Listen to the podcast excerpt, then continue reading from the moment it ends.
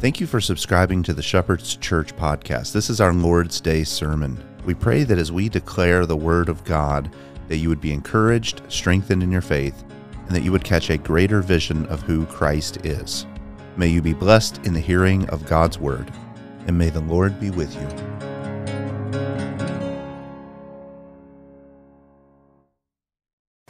We're, uh, in, in some respects, we're a, a church with some quirky folk in it. Uh, I'm one of those quirky people. Uh, people can often be uh, surprised by some of the things that are, that are my quirks, that are among my quirks.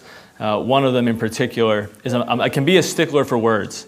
Uh, so, one of the things that I uh, tend to insist on, I'm not, my record isn't perfect on it, but I, I, typically will insist on personally and, and in our home, is that we never call our, our children kids.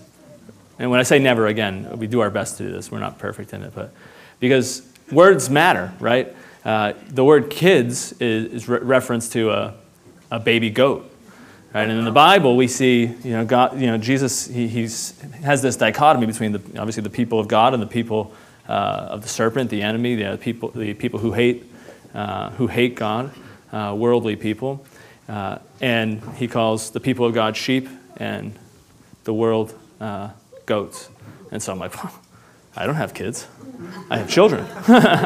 and so I want to, I'm a, it's a little bit, I'm a little bit of a stickler for it because I believe that my children are part of the visible people of God, certainly. They're part of the church. Uh, and I believe and I want to speak over them um, that they are numbered among God's people. They are among God's sheep.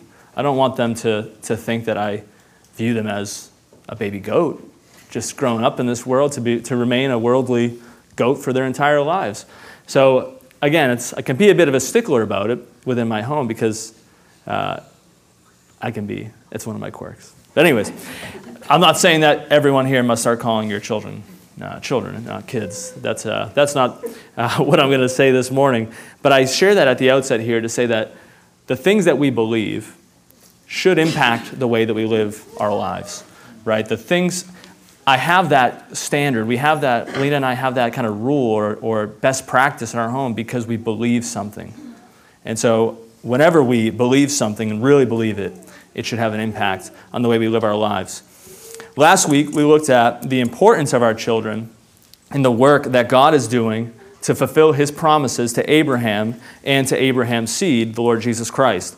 We looked specifically last week at Genesis chapter 18 in verse 19, where God says to Abraham, For I have chosen him, meaning Abraham, so that he may command his children and his household after him to keep the way of the Lord by doing righteousness and justice, so that the Lord may bring upon Abraham what he has spoken about him. Essentially, the Lord is teaching us that he intends to bring about the promised blessing of all the earth through Abraham and, and his seed uh, he's going to do that through Abraham's teaching of his children and household after him to keep the way of the Lord. And, it, and that is the purpose, even, for why God has chosen Abraham. The reason why God knows him is so that he would teach his household, so that he would bring about his promises. And this same thing is true for us. God intends to bring about the world swallowing kingdom of Jesus Christ, which will bless all the families of the earth through the work of his people, the church, specifically and normatively, not only, but normatively, in their commanding of their children and households to keep the way of the Lord and to continue the work until it is completed. Again, we talked last week about you know, some other important things that happen in the life of the church missions and evangelism. Uh, these are important things and these are good things uh, when done rightly. But normatively, God would have us to grow His kingdom through the baptizing and teaching of our young people in the ways of the Lord as he patiently builds his kingdom and saves his elect. As we talked about last week, we see through history, you know, with groups like the, the Shakers, that an utter reliance on evangelism uh, and adult conversion is a recipe for ultimate disaster. Uh, to the point now for the Shakers, you can hardly call them a group at all because uh, only two of them. One more. If they lose one more person, they're not even a group anymore. They're just a person. There's a Shaker over there. And what is a shaker if there's only one? If you only have one salt shaker, You need a salt and a pepper shaker. Anyways, I, I digress. That's not in my notes, but I couldn't help myself. And so the principle, namely the importance of our children to God, and therefore uh, to what is important to this community, right? This is important to God, and so we want this to be important to this community here, very specifically. Uh, that as we look to be built up for the works that God has prepared for us to walk in, uh, not only today, but in the future, in generations to come, we want to remember this principle that this is how God would have us to work primarily. We want this to be a fuel um, that drives our behavior. And so today we're going to look to gain more direction from God's word on how we are to live with this end in view. If that's the end, if that's the, if in principle that's where we're going, that's what God is doing, how do we live today uh, in order to, to move the needle, as it were, uh, in that direction? So we're going to start in Pro- Proverbs 12, uh, verse 1 is going to be kind of our base text just for the, uh, just to kind of be a springboard. We're going to be kind of all over the scripture today. But Proverbs 12:1 says, "Whoever loves discipline loves knowledge, but he who hates reproof is stupid." If we desire to honestly say that we love the end that we look forward to, and that we love the truths of how God intends for us to live, if we are going to be a people who dares to say that we love the doctrines, ah, we love postmillennialism, then that knowledge of doctrine better lead to a disciplined life of obedience unto God through the power of His Spirit. We can't just say that we love that. Oh, that's a great, that's a great uh, theological doctrine. I love it so much. I love that knowledge. If you love that knowledge, you will love the discipline that comes with it. That's what Proverbs 12:1 is teaching us. And so we're going to really dig into the disciplines uh, that God would have us to, to learn and to live in uh, in light of our love for the knowledge that He will build this kingdom uh, through the work uh, of His church. So let's pray as we begin uh, this morning uh, and ask God for His help. Father, we do thank you this morning that as we do come before you, as we've stated, we can come knowing that we are welcomed here in your presence, that we are welcomed not because of ourselves, not because of our ability to to do the things that we've talked about in the reading of the law, to do the things that we'll uh, look at today. We're not welcomed because of our ability, Lord, but rather we are welcomed because of the merit of the Lord Jesus Christ. Uh, Lord, help us this morning to cling to Him, uh, to be driven into your arms, Lord, that your Spirit would, uh, would comfort us, would build us up uh, for the works that you've given, uh, that you are preparing us for, that ultimately they would glorify you, Lord, and even they would be, uh, we'd be able to look back uh, uh, in eternity uh, to the ways that, you've used, that you used what seems like really small, day to day, mundane things uh, to build your kingdom that covers the entire earth. Lord, help us uh, to, to be excited about the prospects that come from, from looking at what you'd have us to do and, in the knowledge that you would give to us, Lord, to, to know what we have to do. Lord, help us then to take that knowledge and to build it into our lives. Lord, may your Spirit help us uh, to really uh, embrace uh, the work that you'd have for us. Help this morning, uh, God, by your Spirit. We do pray in Jesus' name. Amen. So, as we said last week, uh, our embrace of children comes with the end in mind. Right? In many ways, it's about the future. Uh, but this embrace can't only be forward looking. We see very clearly, rather, in the scriptures that God demonstrates uh, his love for children. He, he demonstrates a great use for children, uh, and he demonstrates a great desire that children would even know him as children. That he doesn't love children because they might someday know him. God loves children. He desires that they know him as children. So, not merely for their utility to him does God love the children. We see in Matthew 19 14, uh, Jesus says, Let the little children alone and do not hinder them from coming to me, for the kingdom of heaven belongs to such as these. Uh, it's not just because God thinks that they could be, they could be useful in, in the works uh, that He has. That is certainly true, but God wants them, He desires them, He loves uh, the children. Uh, further, God has promised to bring about His kingdom not only through the covenantal succession of children, which is the principle that we're kind of talking about here, being raised up in the way of the Lord, right? That's, he's not uh, only through that showing His use for them. Um, but he's even said that he would use children as children. Psalm 8 2 says, From the mouth of infants and nursing babes, you, God, have established strength because of your adversaries to make the enemy and the revengeful cease. One of the ways God displays and exercises his strength is actually through the mouth of babes, as it were, because they're a sign to the enemy and to the revengeful of their sure destruction.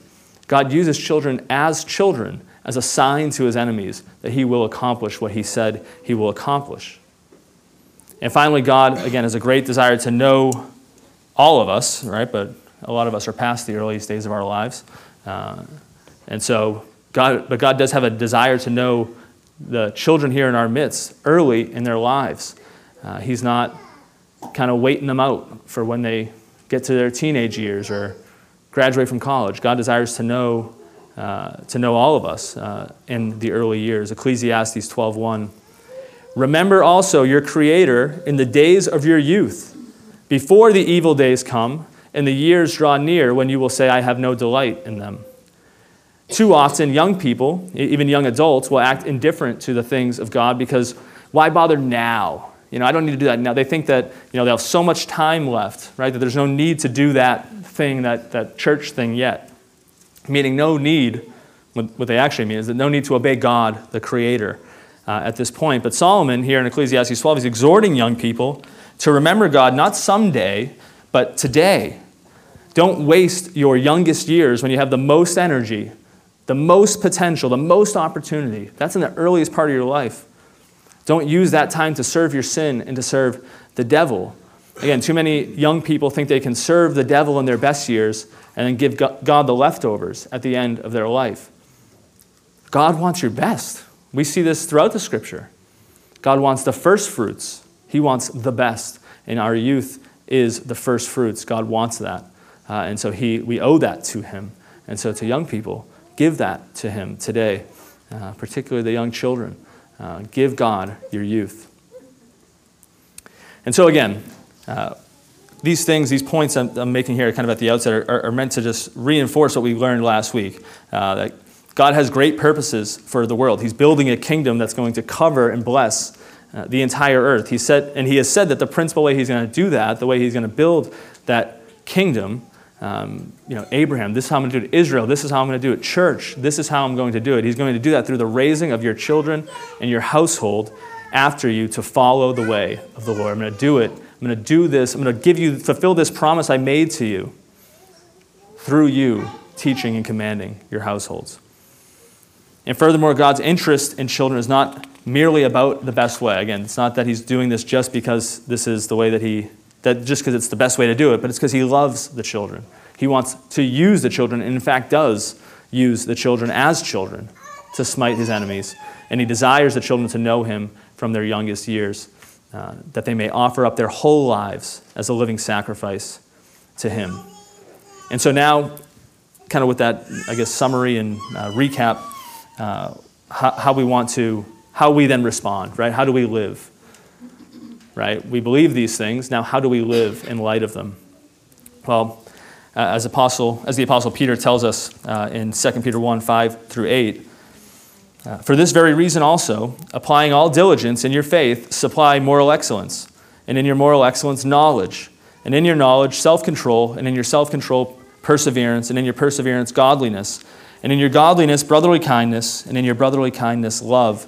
For if these qualities are yours and are increasing, they render you neither useless nor unfruitful in the true knowledge of the Lord Jesus Christ. You know, there are many knowledgeable men and women and children here, or uh, even in Reformed Christian circles more broadly. Um, you know, not exclusively the case, but in, in my experience, very knowledgeable uh, families, people who are very well thought out in their beliefs. Uh, they understand biblical concepts. They're able to think through the Bible's teaching uh, very logically. Even, again, even children are able to do this well. Um, in a lot of uh, you know, good Reformed churches, you'll see families who are raising up their children under the teaching of the Westminster Standards. Uh, my children are brought up under that. We go through the Westminster Shorter Catechism at home. We also do that here as a church every week. Right? So you can meet children and families who are uh, quite knowledgeable about the Christian faith early on, who they, and they understand uh, the Bible's teaching on uh, various topics. But at the same time, if we're not diligent, we can also fall into this trap uh, where we start to equate our knowledge with our godliness, but that uh, is not the case biblically. Right? You could know it all. Paul says you could have all knowledge, right? But we could be lacking in the qualities uh, that would lead us to bear fruit. And this text in 2 Peter is reminding us that our knowledge is not the final evidence. That's in there, that's in his sort of progression of godliness that confirms that our calling and election is sure. Uh, but that is not the final evidence of our faith. Rather, in Christ, we bear fruit that demonstrates, as Peter says in verse 8, demonstrates our true knowledge of our Lord Jesus Christ. And if we are to be able to say that we truly know the Lord, uh, then it is going to bear fruit that is in keeping with repentance. Uh, because as James says in his letter, faith without works is dead. And so we have to learn to apply these things to our lives. Uh, and this is really important for children, because again, children, they're really good at learning facts, right? They pick things up really quickly um, when it comes to head knowledge, less so when it comes to physical knowledge and discipline. It can be a little bit more tricky with children, but it's still something that is critical for them to learn, to, to help them to see their theology come out of their fingertips. They can believe these things, but then how do we live? I love that quote. Doug, this from Pastor Doug Wilson. Uh, your theology should come out of your fingertips, right? You should be living the things that you say that you believe. Uh, and so it's critical that we learn how to do this well, uh, particularly for children. Again, they're sponges, they, they soak it all in. So, how do we help them to live out the things that we're teaching them? Uh, it's more than just teaching them head knowledge, it is teaching them uh, a way of life, a way to live the way of the Lord. So, with all that, uh, we're going to kind of jump in now to a lot of application. As I mentioned last week, that was really kind of setting the, the principle. This is what God has, ha- has for us. This is really, uh, th- that's foundational. Without that, we, the rest of this is a little bit less uh, critical. But we understand this is how God is going to do the work that He's going to do.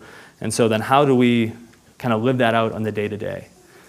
And I'm going to start, I'm going to work uh, this morning and trying to apply that uh, to all of us here. Um, not exhaustively, uh, kind of higher level, but at least things for us to think about, things, to, things for us to dig deeper into, how they might come to bear in our own homes. Uh, but I'm going to work on applying that uh, by uh, first to the children, speaking directly to them, and then to parents, and then to us more broadly as a community. Again, this is not exhaustive, only meant to be kind of high level introductory view of how we're to obey God in this area. Um, particularly, I guess, even to say how our children uh, should aim to obey God in the way that they live their lives. As we've discussed, as I mentioned, uh, you know, children are too often ignored in, uh, and worse yet, in many cases, dismissed from the Christian church by their own parents. Uh, I think it's terrible tragedy that this happens, um, that, that many Christian parents are, are quite okay, uh, even desirous, will, will not even go to a church um, that does not allow for them to dismiss their own children from their presence. Um, I don't mean to say it so forcefully, but it, it can be, it's a sad thing. Uh, many churches functionally uh, will treat children as pagans to be evangelized someday, just not today, um, because they're not able to uh, stay seated in the way that we would like them to. Um, but they'll wait uh, to treat them, they'll treat them as pagans until they get older, uh, and then they can choose it for themselves, because I mean, we also wouldn't want to impose anything on our own children. That would be, that would be terrible. That would be terrible. But nature abhors a vacuum. And so if you don't teach your children, somebody else is going to teach your children. That will happen. You can't ignore that. Uh, and so this morning, uh, speaking directly to the young people, again, I, I, I love for you to hear this. Uh, the primary way in which you honor God uh, and live a life that uh, is, being lived in light of the principle that God is going to uh, bring about his world swallowing kingdom someday. the primary way for you to honor God is to believe in him to trust his promises. And you can do this even as a child. Uh, this is not something that you are unable to do. Uh, believe in God and trust his promises. Hebrews 3 12 through 19. Take care, brethren, that there not be in any one of you an evil, unbelieving heart that falls away from the living God. But encourage one another day after day, as long as it is still called today, so that none of you will be hardened by the deceitfulness of sin. For we have become partakers of Christ if we hold fast the beginning of our assurance firm until the end. While it is said, Today, if you hear his, fo- his voice, this is reference to Psalm 95, do not harden your hearts as when they provoked me. For who provoked him when they had heard? Indeed, did not all those who came out of Egypt, uh, led by Moses? And with whom was he angry for 40 years? Was it not with those who sinned, whose bodies fell in the wilderness? And to whom did he swear that they would not enter his rest, but to those who were disobedient? So we see that they were not able to enter because of unbelief. It doesn't matter how many times you've been to church, uh, doesn't matter you know, for, for young people if you were baptized or even baptized on the eighth day. That does not matter if you do not believe. Uh, if you've hardened your heart towards God, then you will not enter his rest. And so, young people, believe in God. He's called you to believe in him and, and trust in him, have faith in him. And what's more, we're not Gnostics here, meaning we don't believe that as long as you just say that you believe, that then all the, the way that you live doesn't really matter. You, know, you say that you believe, and yet you live a very undisciplined life. Again, I'm speaking to children that that's just because you're a child, you can't have that excuse of I'm, I'm just a child, that's why I do these things. You say that you believe, uh, the way that you live still matters. As long as you know the right answers to the catechism, you know, we, we can be tempted to think that we've, we've done our part, but we're wrong in thinking that. The way that you live matters. And here in Hebrews, uh, the author uh, has be- belief in view when he talks about obedience. Right? Belief, obedience is defined as faith. Verse 18 says, And to whom did he swear that they would not enter his rest, but to those who were disobedient? In verse 19, so we see that they were not able to enter because of unbelief. Their unbelief was their disobedience. Their disobedience proved their unbelief. And so you must believe in God. You must do so rightly, yes, but further, you must obey God. Um, and application always, uh, application of this command to believe always goes beyond just knowing the facts, just knowing, just having the head knowledge has to come out of your fingertips because faith without works is dead. And so, children, again, believe in God, trust in Him. After that, after belief, again, this has, that has to be primary. If I didn't start with that, I'd be beside myself. I think that's how the expression goes. That'd be crazy. Right? You have to start with belief. This is critical for all of us, including our children. But after that, the next most important way for you children to obey God is to honor your father and mother. The fifth commandment, we read it earlier from Exodus 20, verse 12. Uh, honor your father and your mother, that your days may be prolonged in the land which the Lord your God gives you. And the Apostle Paul repeats this same command twice in the New Testament in Ephesians chapter 6, verses 1 through 3, and in Colossians 3, verse 20. But Ephesians 6, 1 through 3, he says, Children, obey your parents. And he's writing this to children, right? He's writing to the church and he's speaking directly to the children. Children, obey your parents in the Lord, for this is right.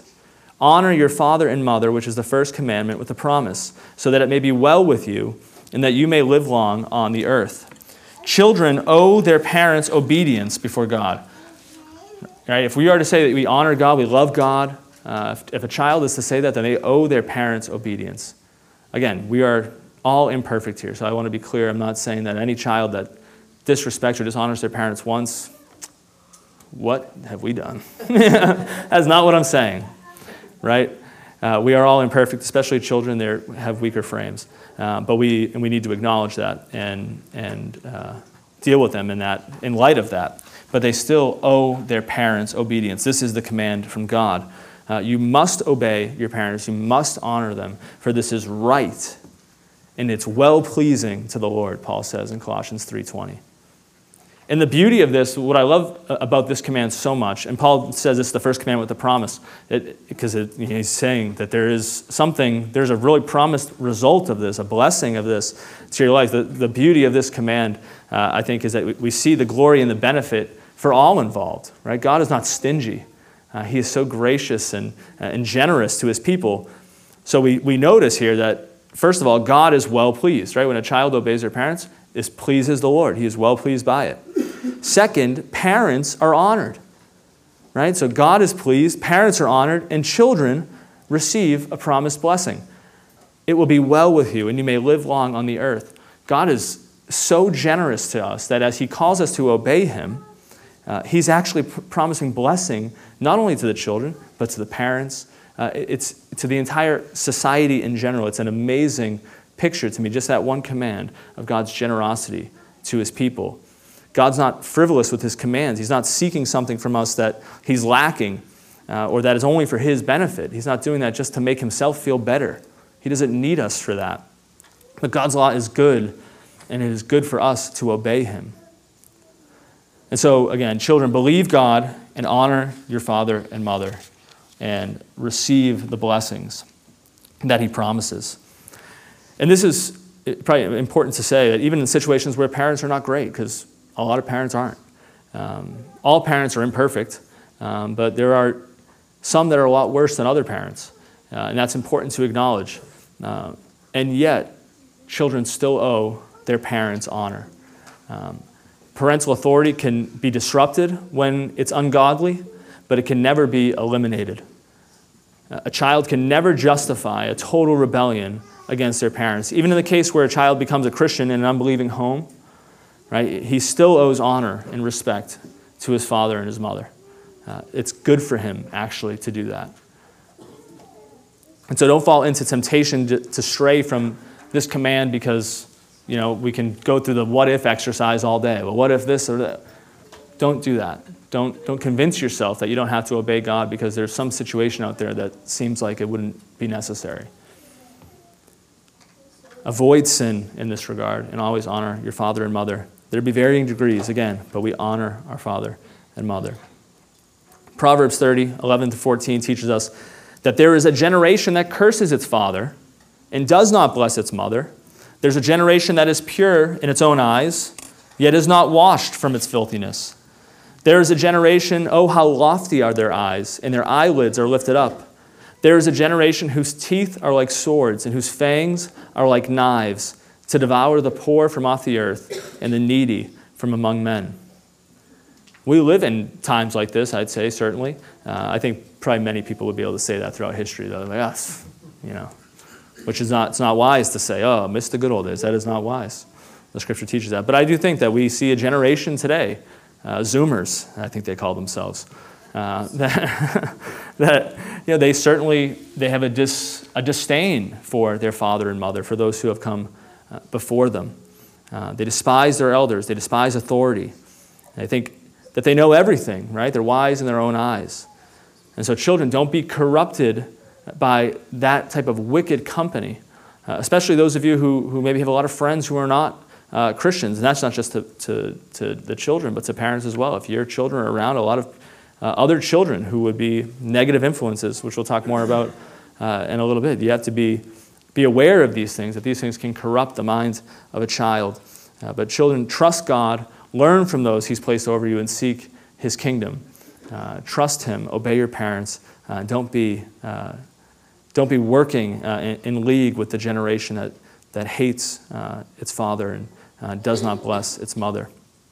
I think Proverbs 1 8 and 9 encourages us, and children specifically, well in this that hear, my son, your father's instruction, and do not forsake your mother's, your mother's teaching.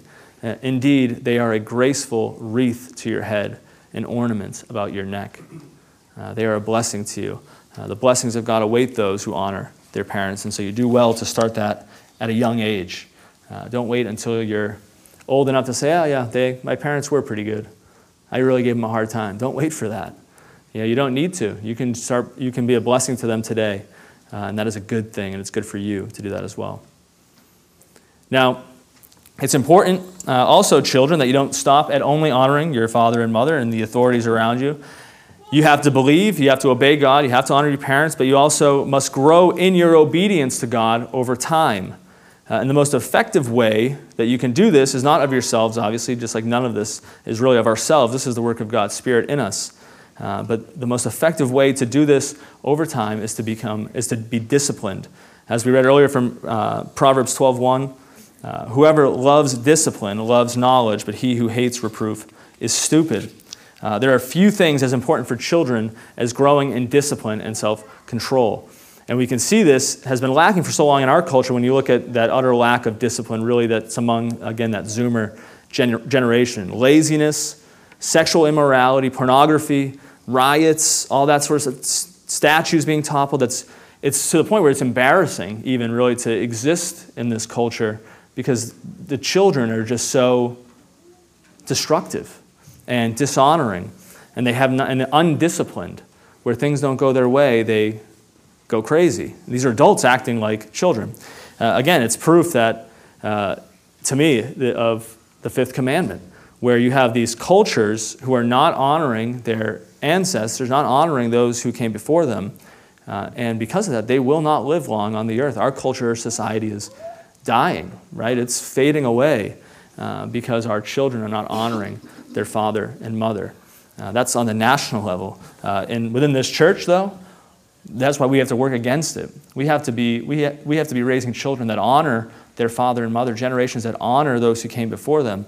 And the Lord promises blessing to us, uh, to this people, when we do that. But if we lose sight of that, if we don't take care of the children and helping them to grow in discipline, uh, and if you children don't heed that and actually grow in discipline over time, uh, then it will all fade away, just like our society around us is crumbling. Again, it's critical that you prepare yourself for the future uh, in your childhood years. Uh, Paul says uh, in 1 Corinthians, when I was a child, I used to speak like a child, think like a child, reason like a child. When I became a man, I did away with childish things. One day that will be you. You will be a man or a woman someday, and you can't continue to think and act and uh, reason like a child. You have to be able to do those things like an adult. You have to learn how to do those things. Uh, and you, so you use your childhood years to develop those skills.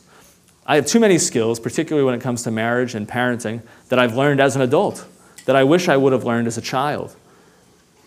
Don't, so to the children, don't wait until you're an adult to learn some of these things. The Lord has given you a great blessing in your family and in the church.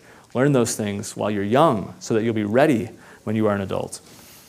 Uh, so seek discipline now. Put away childish things uh, as you grow older. Uh, and if you are disciplined now, if you seek those things now, you'll actually be able to set them aside. You won't be controlled uh, and owned by your sin uh, so much because you have been working against it all of your life. Don't stop at knowledge, but seek true knowledge, as Peter said, um, which is a discipline that leads to godliness, which glorifies God. And remember Proverbs 20 11. Uh, it's not what you know uh, or what your parents do that sets you apart it is, Proverbs 20:11 says, it is by his deeds that a lad, a, a young man, uh, a child, distinguishes himself. If his conduct is pure and right. Right? We'll have a lot of children who will profess to be Christians, uh, or maybe they won't even profess to be Christians, but they'll just be here as part of the Christian community, and that's good and right. We want them here to be clear. But a young person will distinguish themselves. They, will, they are setting themselves apart by how they act by their deeds among God's people. Uh, it's not merely that we can say the right things, it is that we honor God with our lives. We, we, should, we demonstrate that we believe in Him, and our theology comes out of our fingertips for our respect for our parents and authority uh, and the growth and the uh, godly Christian disciplined life. And finally, children. Uh, last application I'll do for the children uh, is uh, to remember your baptism. Many of the children here are baptized, some are not, and that is okay.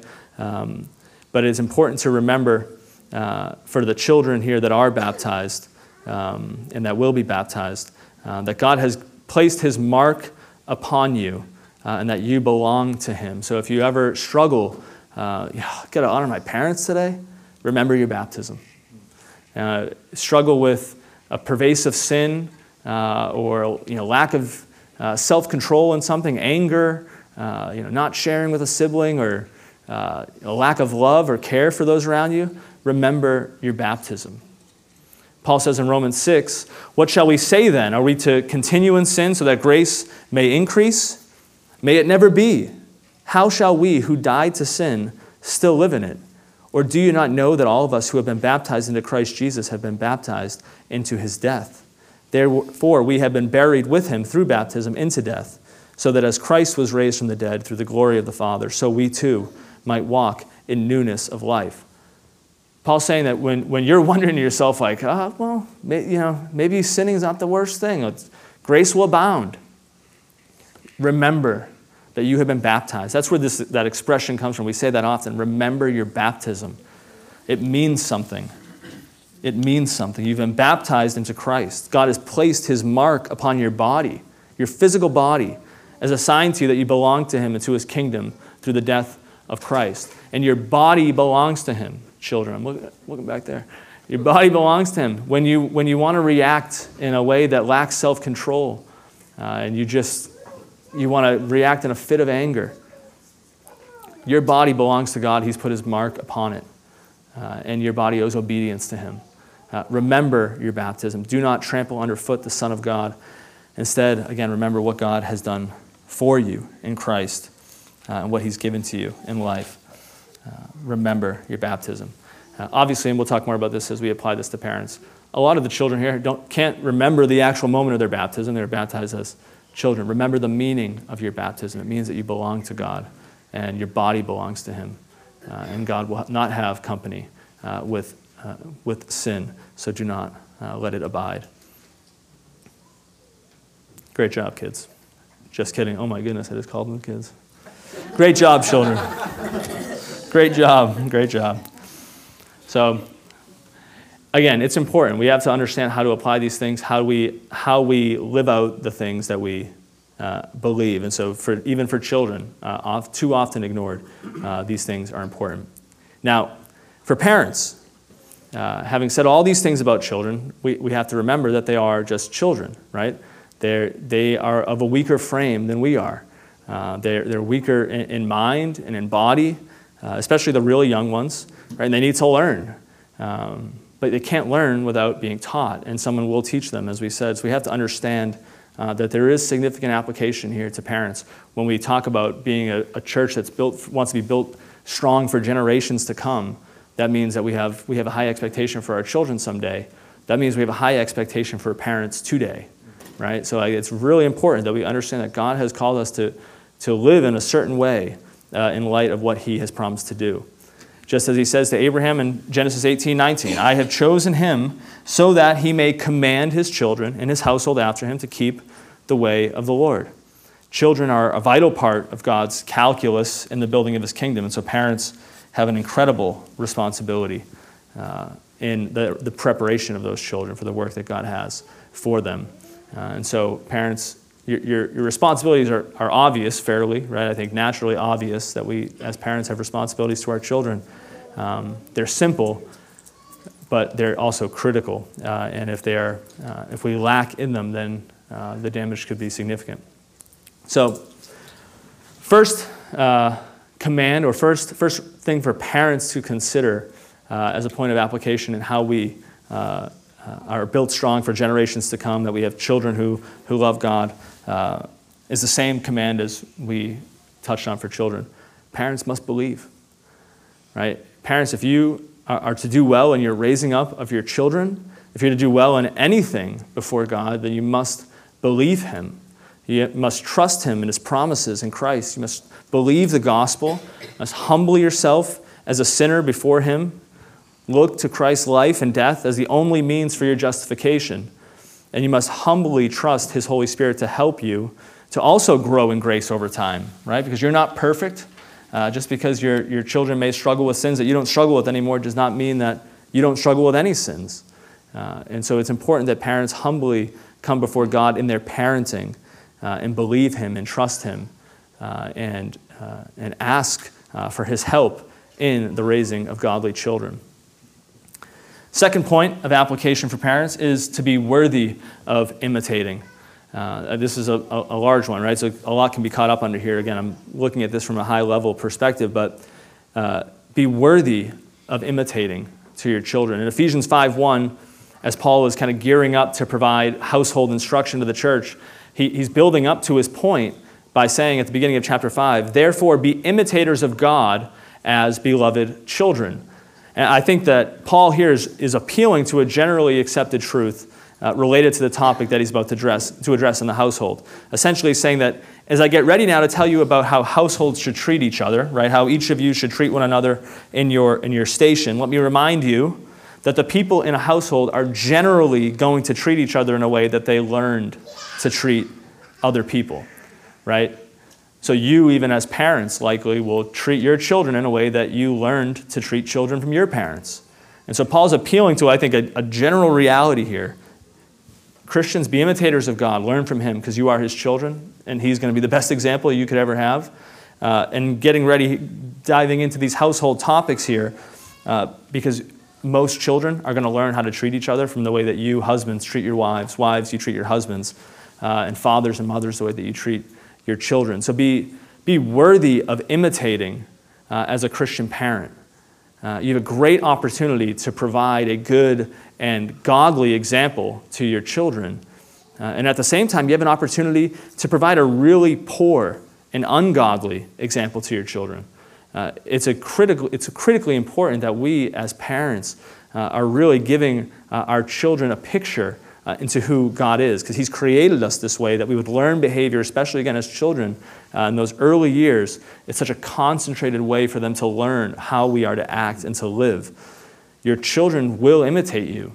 And so we, we need to be mindful of that, and we need to live a life that's worthy of imitating uh, as Christian parents. And as Paul progresses in Ephesians, he gets a little bit more specific uh, about how that would look. He says in chapter 6, verse 4 Fathers, do not provoke your children to anger, but bring them up in the discipline and instruction of the Lord. Paul speaking specifically to fathers because ultimately they're the responsible authority in the home. God provides the negative command to fathers to avoid provoking your children to anger. Do not provoke your children to anger, which fathers uh, are prone to do uh, typically by getting angry themselves. They are, they are often provoked to anger, sometimes or oftentimes by their children.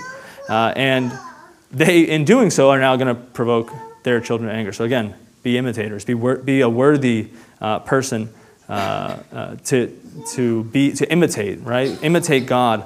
Don't act like you would in your flesh of getting angry um, at your children because you will provoke your own children to anger in doing so.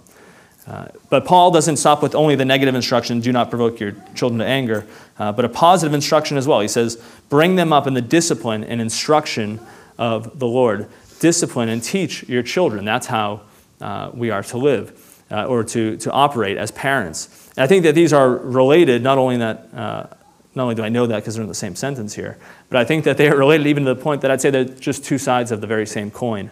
Right? If you don't discipline and instruct your children, you are provoking them to anger uh, and disobedience. And disobedience. And if you do uh, provoke your children to anger, uh, then you are showing your children a father who is nothing like the heavenly Father that you're meant to be a picture of uh, for them. Uh, and so you're abdicating uh, your responsibility to bring them up in the discipline and instruction of the Lord. So it's two sides of the same coin. If you are provoking your children, you're not teaching them about who the Lord is and how we're to live in light of that.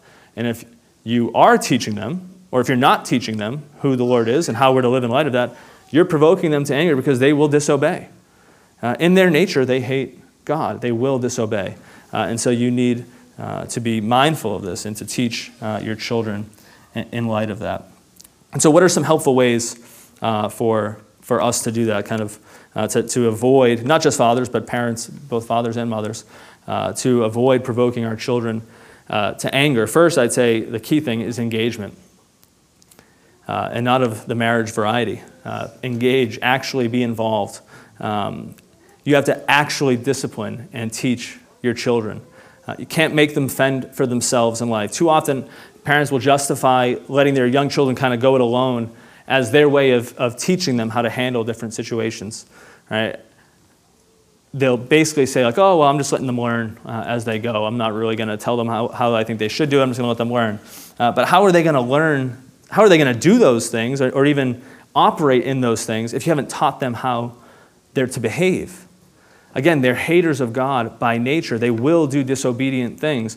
And so we must be teaching them how to approach the world around them and not just throw them into kind of random situations and, and hope for the best uh, without properly setting expectations. Uh, we can't expect them to act in a righteous and God honoring way if we're not disciplining uh, this God hating nature out of them and instructing them in how to live. Um, and don't, I would say, don't let a fear of being overbearing. Uh, that can happen and something that you also shouldn't do.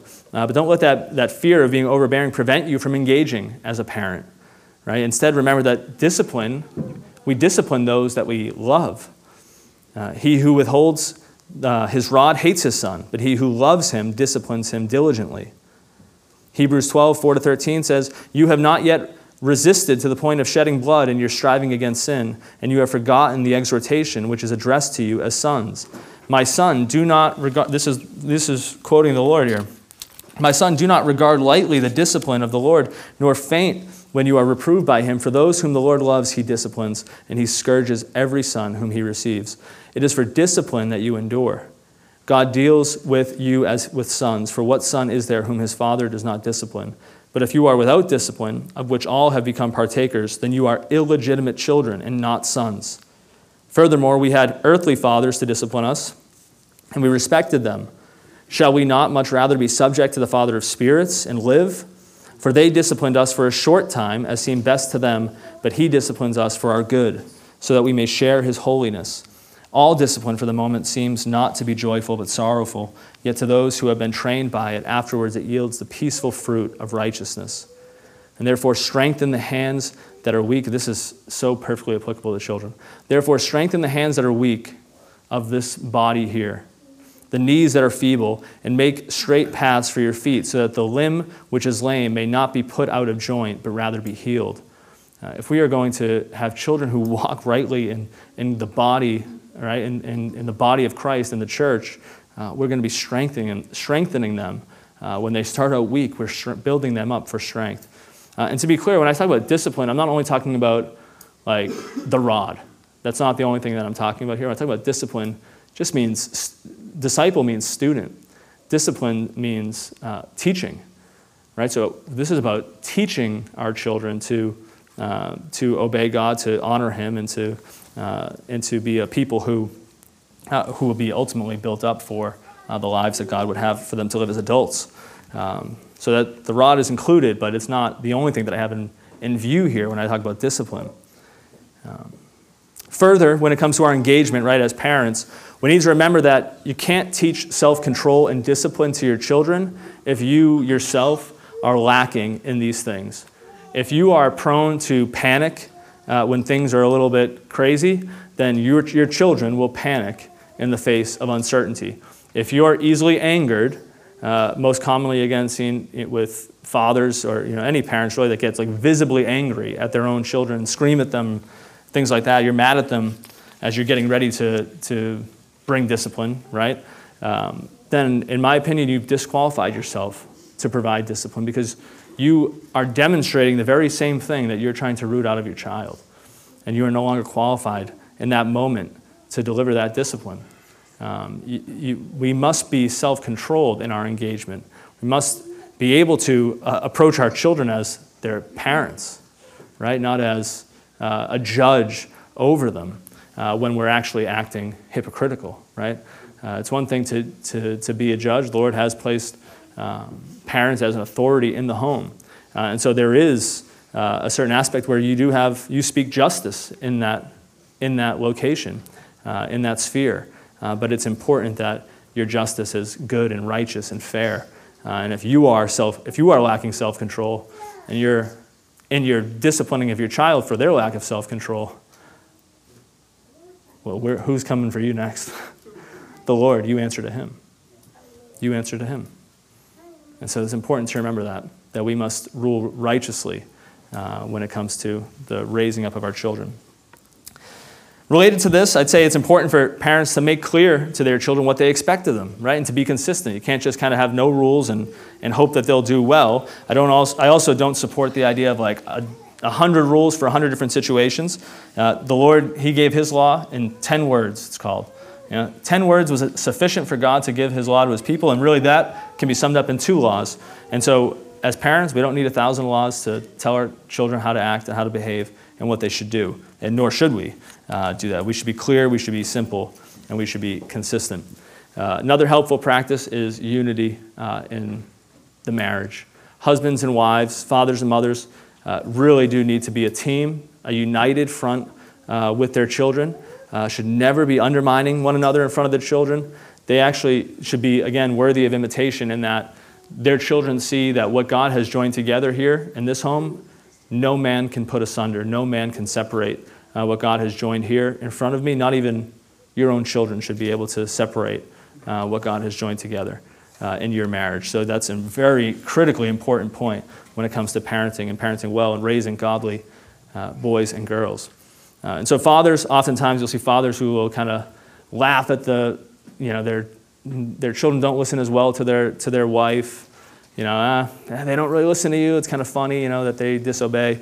But it's really not. It's actually a shameful thing for a man uh, if, when he is either right there uh, or even not in the room, and his children are disrespecting and dishonoring his wife, um, that's a shame upon that man uh, because the children uh, view his rule in the home so, so lightly. They take it so lightly and uh, they, they, disrespect it so much that they would dare to dis- disrespect his own wife um, just because he's not in the room. That's something for a man to, to, be, to take care of and to make sure that his children understand that him and his wife are together.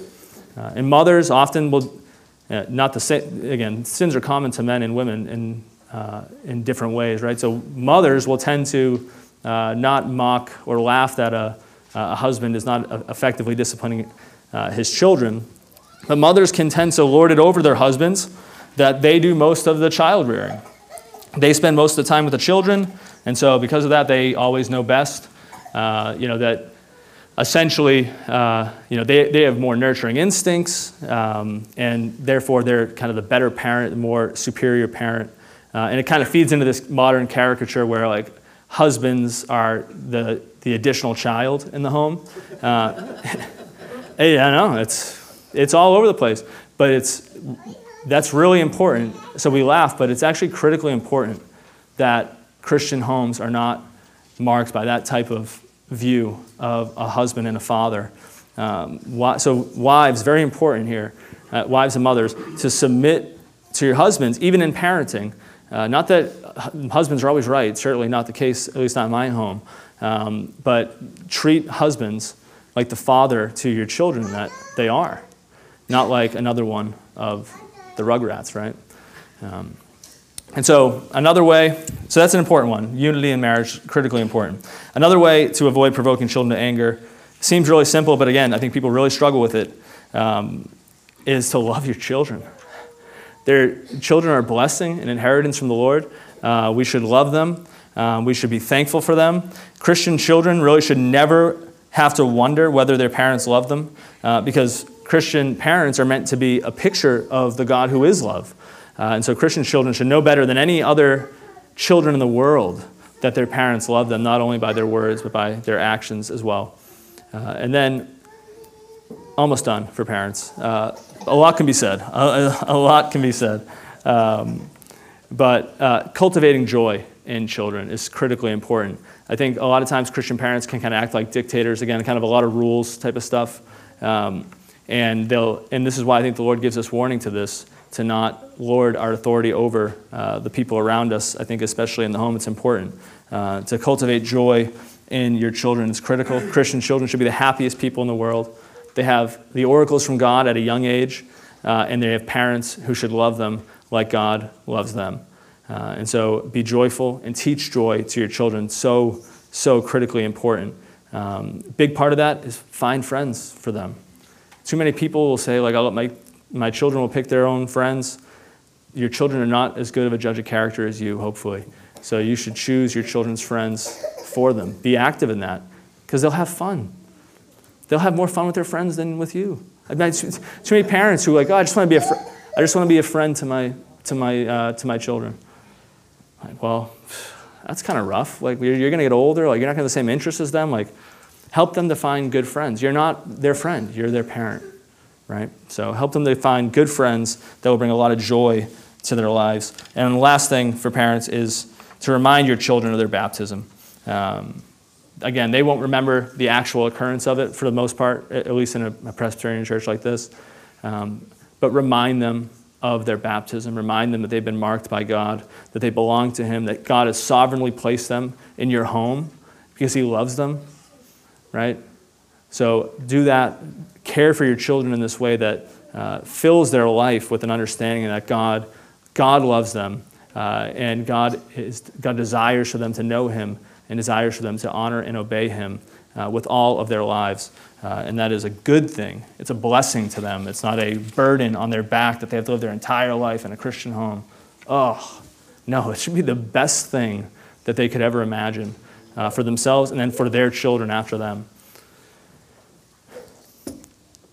I would say, actually, yeah, I don't want to skip this part, but I will say one of the key uh, I think, principles here when it comes to viewing children uh, in your home as a parent is to view them not only at, for, for, who they are, but for their, their children to come. And so, a really important uh, verse um, here, I won't go too deeply into it, but uh, a good man, Proverbs 13 22, a good man leaves an inheritance to his children's children. So give your children an inheritance, something that will stick with them, that's beyond silver and gold, right? Teach, teach them about God, teach them to obey Him, teach them to love and honor those around them, to do it with joy. This is an inheritance that's going to reap rewards for generations, right? That'll be Psalm 128. May you behold your children's children. Peace to Israel. This is what God would have for his people, and we should be a people who are, are laboring for that. Material inheritances are good, right? And that's a good thing. They're important things too. I, I don't reject that. I don't, I don't hold to the idea that you never, I'm never leaving money to my children. That's, that's going to make them lazy. That's, I think that's silly. Um, we, inheritances, and we have to view holistically. They're not only physical and material. But it's an important way to live our lives that we do things not just for our children, but for our children's children. And now, as we prepare to close uh, this morning, we're going to look at the church, and this will be brief, uh, I promise. But uh, children, again, matter to God. So, how does the church then, this community, how do we all come alongside one another? Uh, first thing is that we have to embrace the children, not merely put up with them. The children are necessary to the mission of the church, and we need to act like that. We need to, to teach them, love them, serve them, uh, and help in, their, in discipling them uh, with their parents towards a life of godliness. Uh, the church also, like parents, should be a place where they find good company. We should be a, there should be a place of good and godly people. So mind your own holiness, right? When you get frustrated at a child, mind your own holiness in that moment and say, you know what? I want to be a place where that child's going to have good company that's not going to corrupt their character someday. Um, mind your own holiness that you and your children uh, may be good company to another family and to other children someday. Um, Similar to parents, churches should be a place of great celebration and joy, right? We need to be a people who are happy to be together, uh, not miserable and you know, kind of reluctant every week. Let's be a happy people that we get to come alongside one another and encourage each other. Uh, and not just have enough events that kind of fills a, you know, the fun quota. You know, we did X number of events. That doesn't matter. Uh, you actually have to be joyful in your heart because people will sense it. People know. Uh, I get around that person, that guy's like kind of miserable, you know. I don't have anybody in mind, to be clear. but, you know, people know. People can tell when people are not a joyful uh, people. Doesn't matter how many events they do together. Uh, but our joy that's in our heart should come to bear in how we teach, how we sing, how we learn, and how we treat each other. Um, a, an important one is that churches should be a place of respite for families, uh, for troubled families in particular. Too often, counseling is sent out to the secular therapists, and often the solutions are destroying families, uh, divorce, telling children that it's all their parents' fault, uh, telling you know, husbands and wives that they should uh, leave one another, uh, and chemically destroying children just because they have a lot of energy. Uh, th- these things are terrible, terrible things. And so, how does the church serve families and young people? It's be a place for respite for them. If you have a child that has a lot of energy and you have a really tough time, you're really struggling to teach them self control and discipline, don't, don't go to uh, you know, the, the ADHD you know, over the counter medications or any of the medications. Over the counter doesn't matter. Ridiculous qualifier. You don't need to, I mean, there could be situations where the chemicals things are, are, are real. But in general, we need to come to the church uh, and to look for counseling and help um, to, to help those children with uh, their discipline and self control, not just put uh, medications uh, as the solution to, to make them zombies. Um, Along the same lines, and this is uh, where we'll get kind of to the end here, uh, the church owes it to the children to teach them, um, to teach them the faith rightly.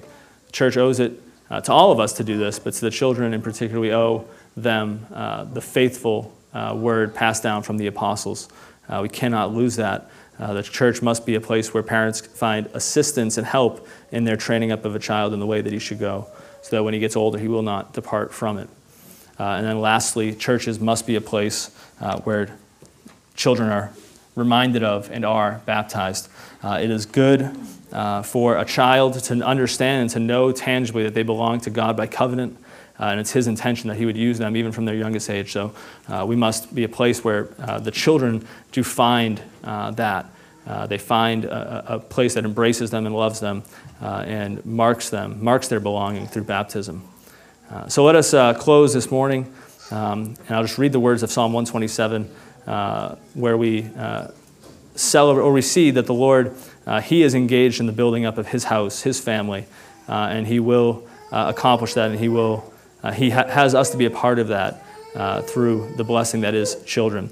Uh, Psalm 127 says, Unless the Lord builds the house, they labor in vain who build it.